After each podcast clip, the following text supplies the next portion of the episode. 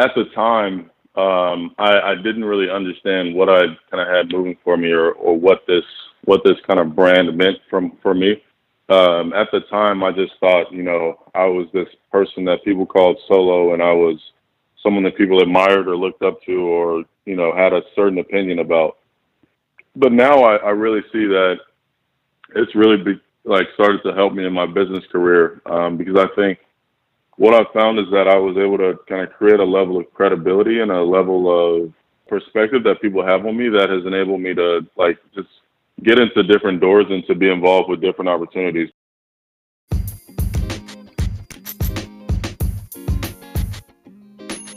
Welcome to the Court to Corporate podcast. I'm your host, Kirby Porter. On this show, we sit down with current and former athletes to discuss their personal playbooks and dive deeper into how it has translated into success and lessons outside the game and in the business world. You can find this podcast on your favorite streaming platform or at courttocorporate.com.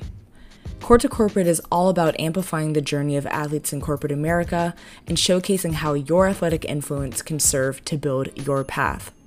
Stay up to date with more content and perspectives across all of our social platforms. These will be linked in the show notes or they can be found on our website. Thank you for tuning in. Let's get started. What's up, everyone? Welcome to this week's episode. This is the Big 2 0, episode 20 of the Court to Corporate podcast. So, thank you for tuning in. So, we will actually just hop right into it today. And I want to start this episode by saying or asking everyone to think about how often they hear the words personal brand. Like, how often have you heard it in the past month, past two months, past year? I I will admit it, I say it a lot, guilty as charged. We say it a lot on this show. We say athletic influence and leveraging that. And um, I think we hear it so much today because it, it actually is really important. But just as much as it is important, it's also good to just pause from time to time. And because it's emphasized so much, think about what it actually means. So, what what is a personal brand? How do people apply it? What does it mean for athletes and their career? And how does it also play to their advantage after? I started with that because obviously today's guest is coming on to discuss exactly that. So, Solomon Mangham is a Howard men's basketball alum, a current consultant at McKinsey, a real estate investor, and entrepreneur. And as we walk through his journey today, we, we hit on a lot. We first start with talking about how he established his multiple platforms of impact while in Jersey, while at Howard, from being a four year starter to founding the Howard Consulting Club to being the only Greek affiliated member on the team.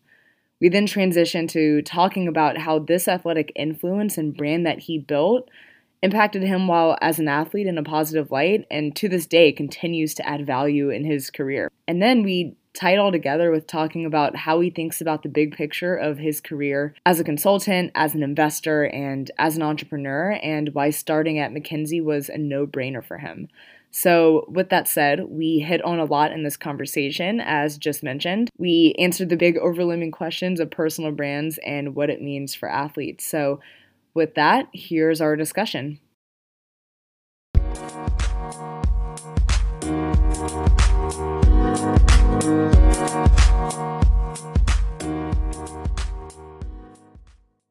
From Atlanta originally. Um, went to Howard for undergrad, primarily because my dad went there, but also got the chance to play basketball four years. Um, had a really good experience. Um, proud of my career on most days, um, and happy I was able to play some college ball.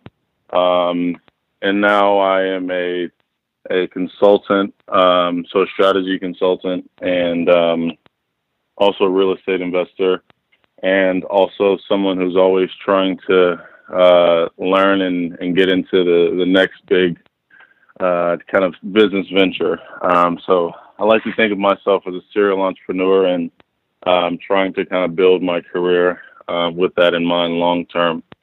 Um, and I'm a I'm a very extra person. I like to have a great time. Uh, I like to uh, I like to make jokes, um, and um, I like to I like to have good conversations with good people. Love that. Hopefully, we can have a good combo today, which I feel like we will. So let's start with Howard. Sure. So you mentioned your dad went there, but talk to us a little bit about your recruiting process. So what other schools were you thinking about? Yeah, um, so it's actually funny. A lot of people don't know this, but I actually walked on to Howard. No um, I did not know and, that. And I, uh, yeah, so I, I ended up starting my freshman year and uh, most of my career um, and had a really good time. But actually, how it worked out, um, I had a few offers from some smaller kind of mid majors in the southeast, um, but I wanted to be at an academic institution. Mm-hmm. Um, so Yale actually was my top choice, and Penn was my second choice.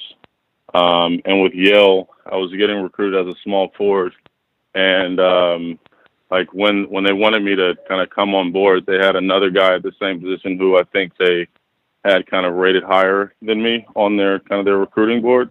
Um, so there was a there was like a one week period where they where I let them know that I wanted to to commit and to come, um, but they you know I had to kind of wait to see what they were going to do with this other guy. Mm-hmm. Um, fast forward, he actually decided to to commit. Um, so that was a little bit of a heartbreaker because I really wanted to go there, um, and it was it was something my mom really liked as well. Um, so there were the other schools that I was looking at, um, and Southern University was actually one of them. One of the schools who offered me first. I think I had like four or five offers, um, but I really didn't want to go to HBCU, and like it wasn't even something that was on my mind. And they had actually just went to the tournament, so it was, it was a really good time to go there. I don't know how they are now. Um, so I kind of passed on that, and then Tulane popped up at the last moment and wanted to bring me on like in the spring of my senior year. Mm-hmm. Um, and then with that opportunity, I was planning to go on a visit, and then they had another guy commit like as soon as I was like preparing to like kind of schedule a visit with them, and this was like a you know unsigned senior type of thing at the last moment. So after all of that, I was like, all right, Dad, I'm just gonna go to Howard. Um, You're like I'm over all. So like, like yeah, I was like, it's whatever. I can hoop anywhere, and I'll just earn my playing time. I don't really care if I have to walk on or whatever. So I called up um, Coach Nickelberry, who was the coach at Howard. I was like, hey man, uh, my dad went to Howard. I really want to go to Howard. I already have an academic scholarship here um, because that was actually the only school that I applied to. Um, looking back, I didn't really, I didn't really do the whole college application thing well. I only applied to Howard, didn't study for the SAT or anything. I just kind of winged it. Um, so I called the coach, Coach Nick, and I was like, "Hey, I, I have a few offers. Um, would like to come up, take a visit, and, and work out with the team and try and earn a spot." Um, so I came up to Howard. Actually started as a walk-on, ended up um, earning a athletic scholarship um, as I was there. Um, got to start my first game and started my freshman year. Wow. Um, and it was kind of just a, a crazy story because I, you know, I think throughout my career, a lot of people looked at me as a walk on for a long time, but I, um, I like to think I didn't play like a walk on. Um, so yeah, that's that. The the journey to Howard was actually very unorthodox. That's really interesting. I feel so going even back to Yale, and it sounded like you, what you valued in potentially going there was the opportunity to do more outside of it. Your family loved that concept too. Did you prioritize that going into Howard too? Was that something that you felt like could also be fulfilled on Howard's campus and that team?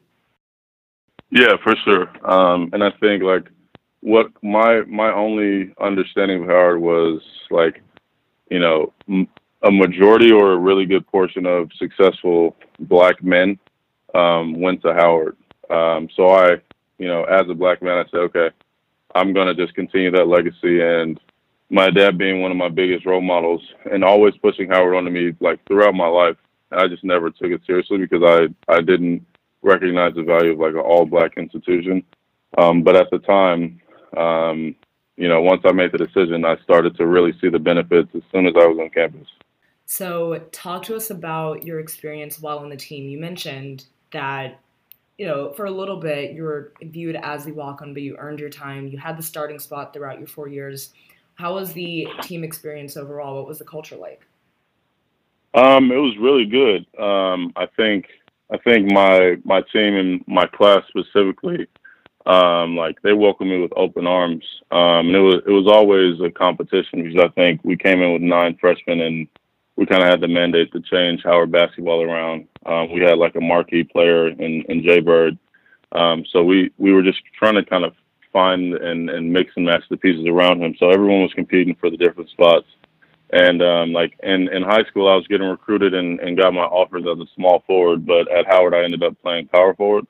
Um, and it was and it was really just like everyone was just super hungry and everyone was super welcoming. Even though we were competing every day, it was it was still a family when we left the when we left the gym.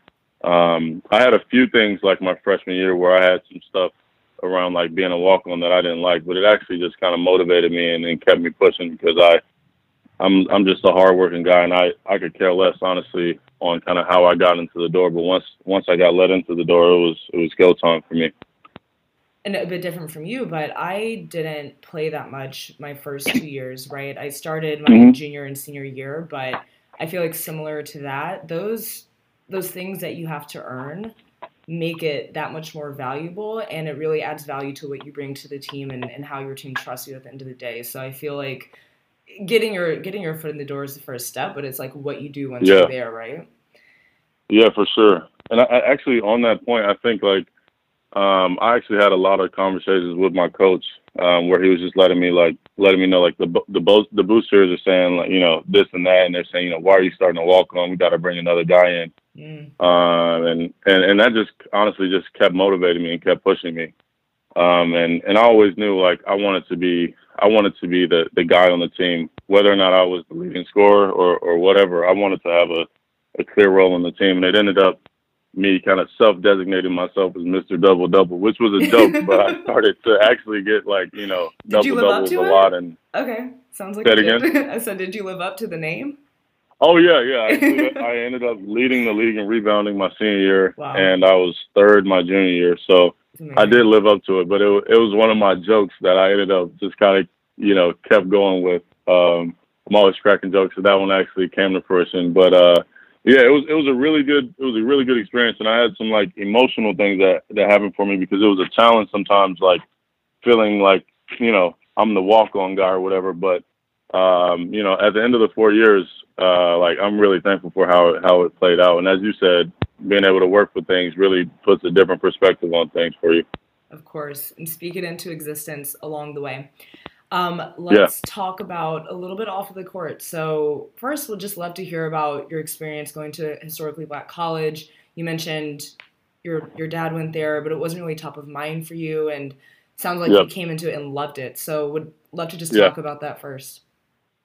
Yeah, for sure. Um, I think HBCU was the best decision I've ever made. Um, and, and if I did it again, I would I would do it the exact same way and, and make mm-hmm. the same, you know, decisions at the specific turning points that I had throughout the throughout the journey. Um, I think for Howard, it came down to like two big things. One was around like the spirit of excellence um, and and just seeing like people that look like me um, really getting after it and really following on to the legacy that others have set before us. You know, over the last you know, what is it, 150 years or, or so of Howard's existence. um, and the second piece is just like it's a community, and I think like as a as a a black person and a black professional or a black student, I think a lot of times at at norm at a kind of a non HBCU institution, I feel like it's not as clear of a community. I know there's the the black student organizations and mm-hmm you know, a lot of black student unions and, and stuff that makes an effort. But I think it's just a little bit of a different different spin on it when everyone around you is kind of your family or your people. Mm-hmm. And actually, I had a third bucket, and it helped me to really understand who I was as a as a black person, really, because I think one thing that I was fearful of before coming to Howard and, and why I didn't want to go to Howard is I thought there was going to be no diversity, and I mm-hmm. thought that I would be in a situation where everyone was the same, and I wouldn't be able to really learn anything from anyone else because everyone would just be in the same bucket as as a minority with me. But I actually found that there's a, a number of different ways that people think as as people of color and you know based on socioeconomic status or based on the the, the region or the the geography that you're from and stuff like that. Um, it really helped me to kind of add another layer to to myself as well. I love that diversity in thought. And I wanted to start with that because uh, you can see that you definitely made your impact on the on the community at Howard outside the game while you were there. You founded the Howard Consulting Club. You were the only Greek affiliated member on the team at the time. So we'd love to just talk about those two things. If you want to start with the Howard Consulting Club and, and how that came about. Yeah, for sure. Um, I think that's another thing that most people don't know about me, but um, I was very active in the School of Business. Um, and, and actually, my biggest goal is to have my name on the Howard School of Business from some form of giving that I am able to do in the future. Um, but in terms of my time at, at Howard, I think like um, like the consulting club piece, I, I knew I had a certain presence and a certain brand for myself on campus, um, where I was really comfortable with kind of being a first mover with different things, and that was one of the things that I saw was was missing on campus. When I found that I was interested in the kind of the career of consulting and realized there was no club, um, I just took it upon myself to start it. And um, at the time, a lot of the firms, the, the top firms, were actually not even recruiting at Howard. Um, but through that, through that organization and through that structure, I was able to, along with other people, to help to kind of bring bring those firms to Howard and also create a pipeline where students are able to have different opportunities in consulting. Um, and, and that's been like one of the most fulfilling things for me from from my college career. And um, yeah, I mean, I, I, I'm super glad that that was super successful. I'll, I'll actually just fast forward to like when I was about to probate and when like my process was complete. Um, I remember going into my coach's office with my head shaved. I had like, you know, the, the waves look or the, the short hair look that I have now. But previously I had like long curly hair. And when I walked in my coach's office, he was like, why, why did you cut your hair or something like that? Or he, he made a joke like, who are you or something like that because he had never seen like that in, in the last two years. Um, and then um, I let him know like, yeah, coach, I'm, I'm probating today. And uh, he's like, what? it, it kind of caught him off guard. And he's actually an alpha. Uh, you know, alphas are like, you know, Kappa's kids or whatever, but that's a different conversation. Um, but yeah, so I ended up probating and like you know joining the the frat Kappa Alpha Psi Fraternity Incorporated. Um, and I think what what that did for me was just it just helped me to kind of get another platform to just have impact on different people and to really um, you know steer the ship for lack of better terminology on campus. Um, and I think like being an athlete and also being Greek was just kind of a, a very interesting combination for me. It really really added a lot to my life that I wasn't really prepared for in terms of social engagement and also just like the I, I, think I just had a lot of eyes on me that I previously wasn't you know previously might not have had on me. Um, so it added some stress to my life, but I think in terms of being an athlete, it, it helped me to just uh, like you know actually perform better as an athlete because I had more things on my plate, so I was able to focus a little bit more. Um, and then from a from a less tangible standpoint, like I had all the jokes from my team, uh, like you know, the, the, the pretty boy jokes and like the, the strolling jokes. Cause I was always, you know, a, a quote unquote pretty boy or, or, you know, whatever you want to call it. But like my, my boys, Tyler, JT, J Bird, Kofi, you know, every day it was another pretty boy joke. And at a certain point, I was like, you're right. So why we got to keep talking about it?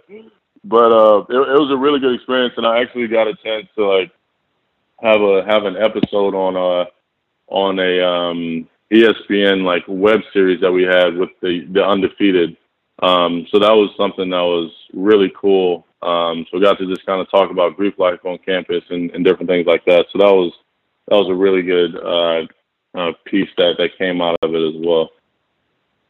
I love that. I would love to now talk about what you just mentioned and that you had your brand on campus of being the first mover to new spaces, building new platforms, having multiple platforms and avenues to go to. Was that with intention? And and how do you view that now? Like how did you view those things together while you were an athlete and is there anything that you're carrying with you now in your career?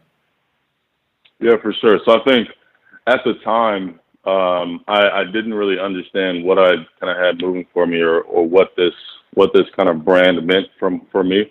Um, at the time, I just thought, you know, I was this person that people called solo, and I was someone that people admired or looked up to or you know had a certain opinion about but now i, I really see that it's really be, like started to help me in my business career um, because i think what i found is that i was able to kind of create a level of credibility and a level of um, not success, but a level of, uh, I guess, I, I don't know the word. It's not pedigree, it's not success, but sort of a, uh, a perspective that people have on me that has enabled me to like just get into different doors and to be involved with different opportunities. Because I think people have have viewed me as as sort of a dot connector or someone who can add value to different situations, which has given me the ability to be in certain conversations.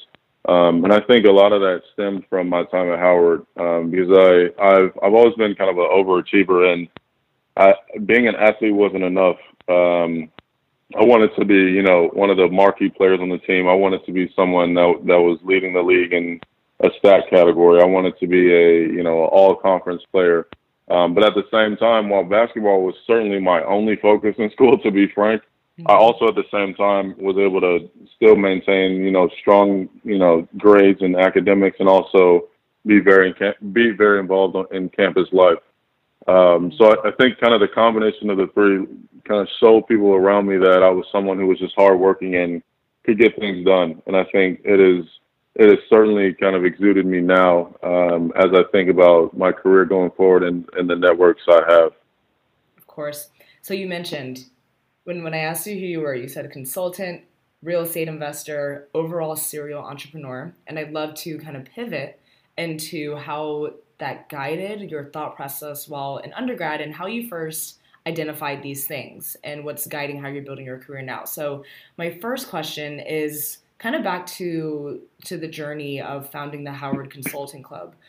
What was your what was your first introduction to consulting in undergrad, and and how did you know this was of interest for you? Yeah, for sure. So another one of my unorthodox stories that really doesn't make sense looking back. Um, but keep it going. uh, my sophomore year, one of my good friends, Derek Oliver, you may know him. He's um, he's an investment banker in New York um, I was talking to him about just career stuff, and we started to hit it off on banking. So I started to pursue um, Goldman Sachs as an opportunity. Um, and it was I had no reference for what that was, no reference for what bankers did or anything like that. A kid from Atlanta, my my neither one of my parents or anyone in my family is in finance, so I knew nothing about finance, Wall Street, anything of the sort. I was just a finance major at Howard, so began to pursue that. Um, and as I was planning to go for my Super Day interview in New York during the basketball season, quickly realized that that just was not going to work, and I had to quickly pivot away. It just wasn't going to work out. Um, so I ended up taking another opportunity in New York that was with a smaller investment bank called Williams Capital, uh, which is one of the larger minority-run um, kind of capital markets investment banking firms. Um, and throughout the summer, I was able to still play in a summer league in, in New York, in the Bronx, with a few pro guys and some college guys as well. So I was able to still kind of prepare for the next season. But but along the way, um, I quickly realized that you know maybe finance is not what I want to do, and I want to be more of a strategic thinker. Um, and I want to be someone who can start, run, and operate a business. So that's why I think I made the pivot to consulting and then fast forward, I, I, realized we didn't have a consulting club, and then we can talk about kind of the starting the consulting club there. Um, so then realized that after after undergrad, what I really wanted to do was going to be this consulting path, and realized that there were a number of different firms in the in the consulting industry, and some were kind of more prestigious than others, or, or some were viewed with a certain uh, you know viewpoint.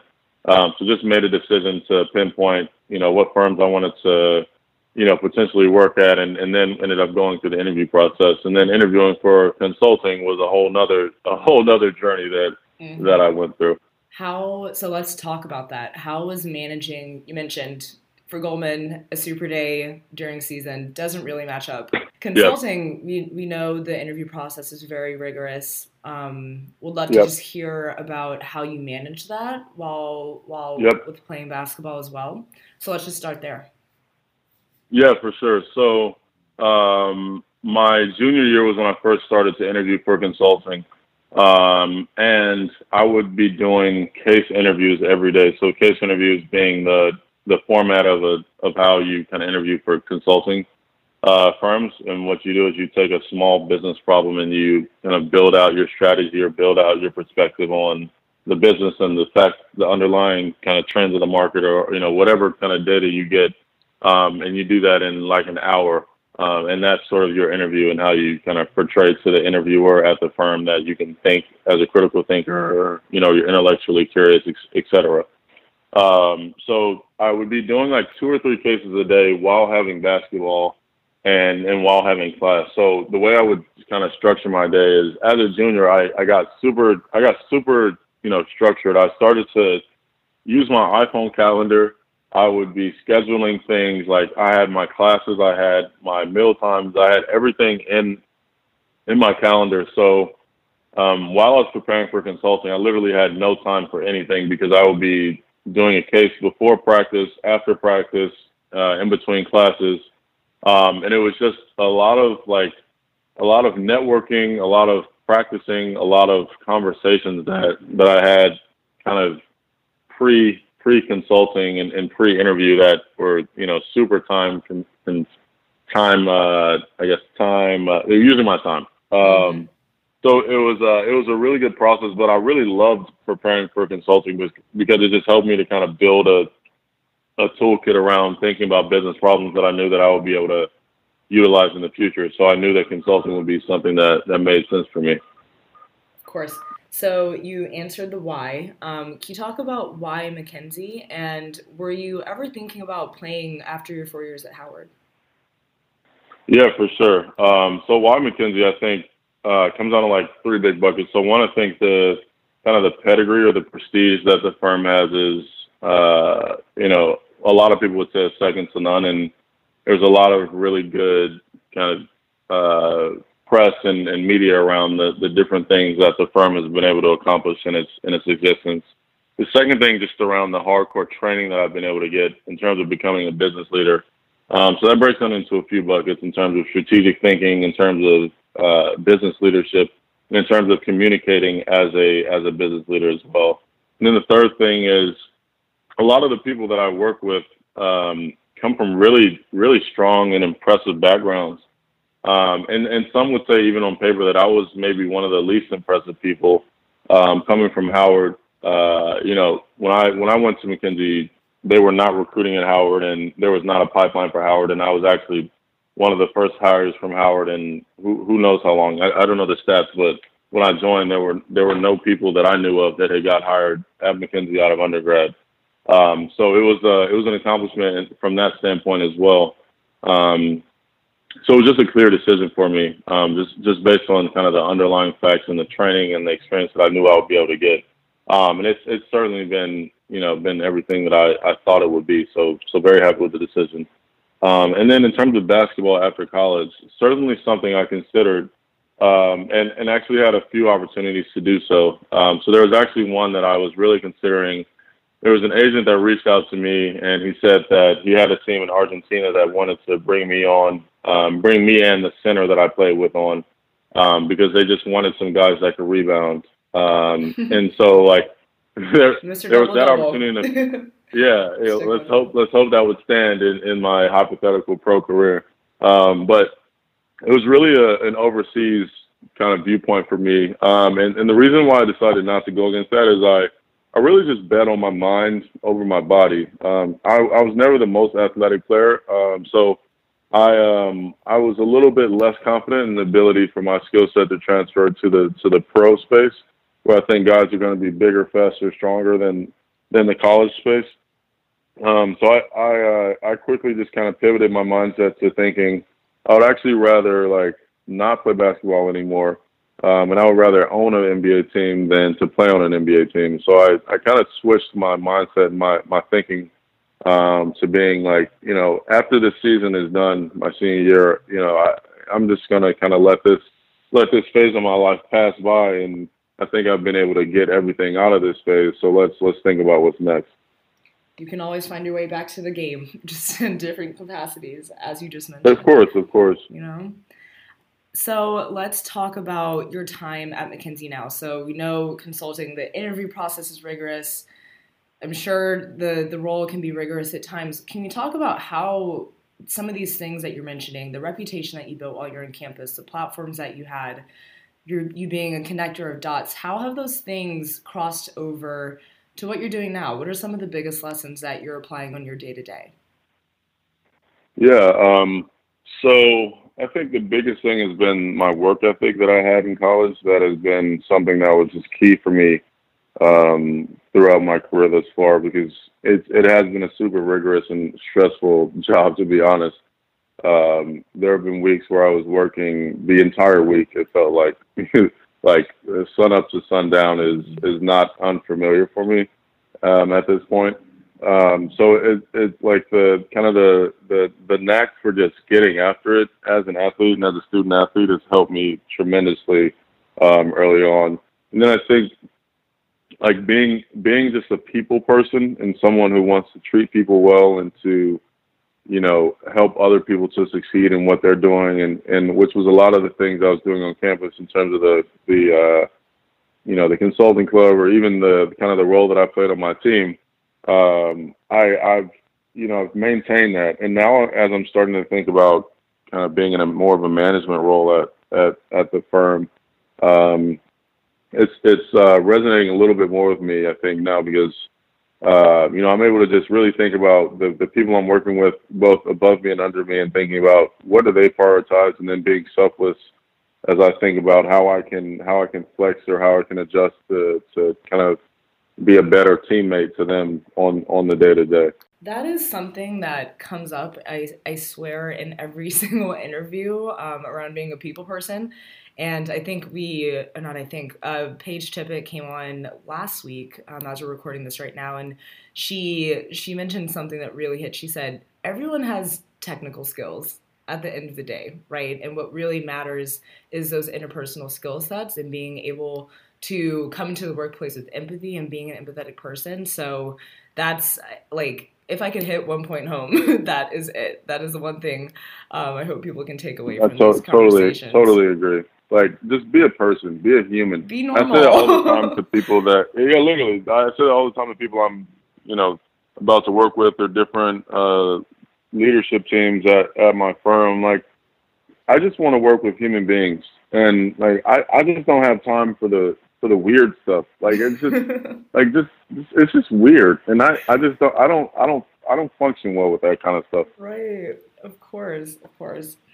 Um, let's. I would love to just hear more. When we first started, and I know I mentioned this halfway through the conversation, but you mentioned the the multifacets of who you are today. How is that guiding the career decisions that you're making? So while you're at McKinsey, how do you think about your day to day, your month to month, and and what do you think about your horizon beyond that? Yeah, um, so I think I'm I'm a very entrepreneurial person, as I mentioned. So I'm always keeping my hands into different things. So I think right now I'm involved in a few different ventures. So I um, I own some of a startup, and it's uh, it's primarily on the West Coast right now in the food tech space, um, headquartered out of Los Angeles, which I'm I'm heavily involved in, and also on the East Coast. I own a duplex, and I'm also starting to think about how do I kind of scale that up and and and acquire and operate more properties as well. Um, and then there are a number of kind of smaller things that pop up here or there that I uh, try to kind of operate and, and get involved in. And then on a day-to-day basis, people are sending me different opportunities and, and different ventures that they're looking to partner on or, or, or things that I've helped other people to, to have success on, whether it's connecting people with an investor base or connecting people with different resources. I think I've been able to just kind of add my value from that standpoint. Um, and a lot of times I might not even benefit from it financially, but um, a lot of it is, is to my brand, I think, which is like, I want to be the dot connector. And if I'm not, I don't need to be the operator of anything. And, and frankly, in, in 30 years, if I own five businesses, I'm not going to be the operator of any of them, and, and I don't want to be necessarily the face of any of my ventures.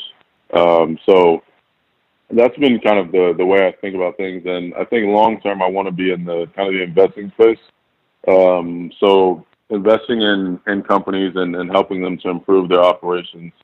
Um, so that's where I kind of see myself long term, whether that's under the umbrella of a bigger firm or that's something where I've kind of constructed a vehicle on my own. Um, that's that's really what gets me going is taking on risk, investing, um, and thinking about complex business problems. Have you seen, seen The Black Godfather on Netflix?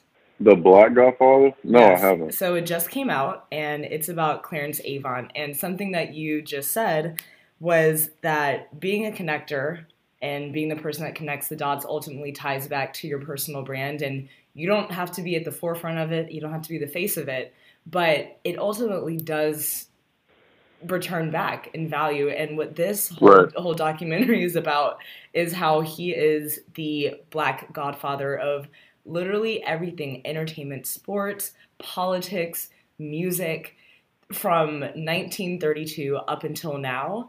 And this this next Netflix documentary was actually the first time that I have heard of him. But something that he said too was, you know, I I don't have to be at the face of anything. Some people don't even know who I am, but because Right. he you there's equally value in putting two people together and putting two opportunities together and also will always come back to you. So something Yep. that you should watch and something that I think everybody should watch and just take notes on. Um, and that, you know, helping people out, it doesn't automatically have to give you value or money, but um, I think just like being a facilitator is, is always Right. something that people will look out for. Would love to Certainly, hear yeah, and I will, I will watch that actually. Of course. No, I was just gonna say I will watch that today. Yeah, no, you you have to. It's really good. And how are you bouncing all this, right? Because you know, you just mentioned you're used to the sun up, sundown with McKinsey. How are you finding time to incorporate all of these things into your routine? uh, no answer. um, I think I think um, it's actually been a little bit of a challenge because I, I want to have my hands into everything, um, and that has that has had both a positive and a negative impact on my life outside of that. Whether it's with friends, relationships, career, number of different things. I'm often over overstretched, and I still haven't haven't found where my focus area will be, and I don't feel like I need to find where my focus area is right now. Um, I think a lot of times it's just ended up in me becoming like, you know, sometimes I, I, I drop the ball on certain things, to be honest, um, in terms of like, you know, I, I'll look at this by tomorrow and, and I end up getting busy with work, uh, which is super unpredictable. My, like, kind of my primary career is super un- unpredictable, which does Mhm. not help because it just cascades everything else. Um, so I'm, I'm still kind of, you know, racing to, to continue to like structure how I, how I'm moving with my life.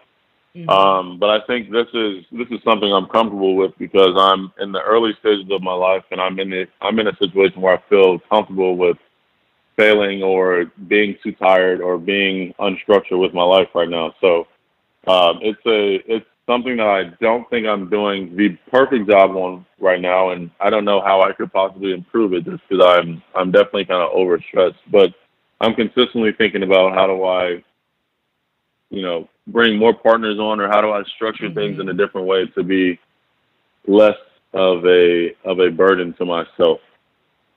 it's a learning process, you know. it's a learn as you For go, sure, go for type sure. of thing, but um, you go fast and you learn fast. So, hear you on that. Let's finish up with some advice that you have for current student athletes that are looking to build a similar path to yours, whether it be consulting or whether it be this multifaceted um, avenues that you just mentioned. What would you share?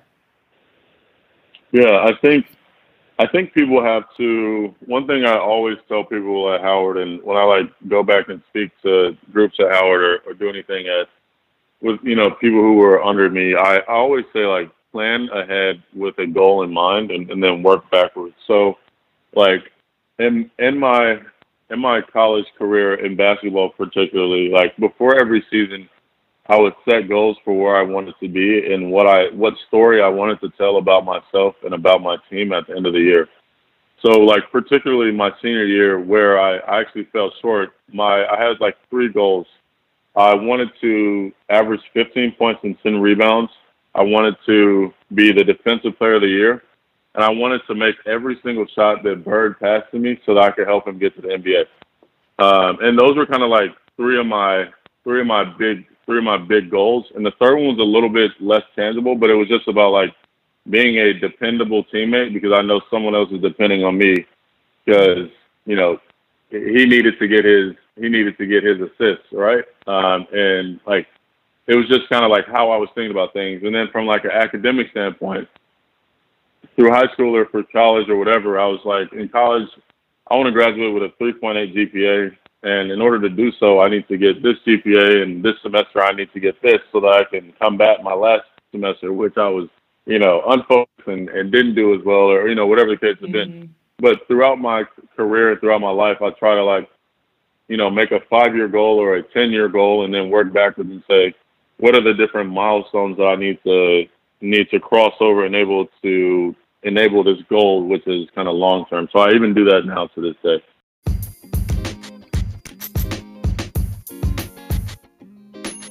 All right, thanks for listening in to this episode. In the meantime, we want to hear from you. Stay connected, leave us a comment on Apple Podcast, DM us, or contact us on our website. Whatever is easiest. We want to know your feedback and what questions you have. Otherwise, we'll be back soon with more athletes, more perspectives, and more pro tips on the way.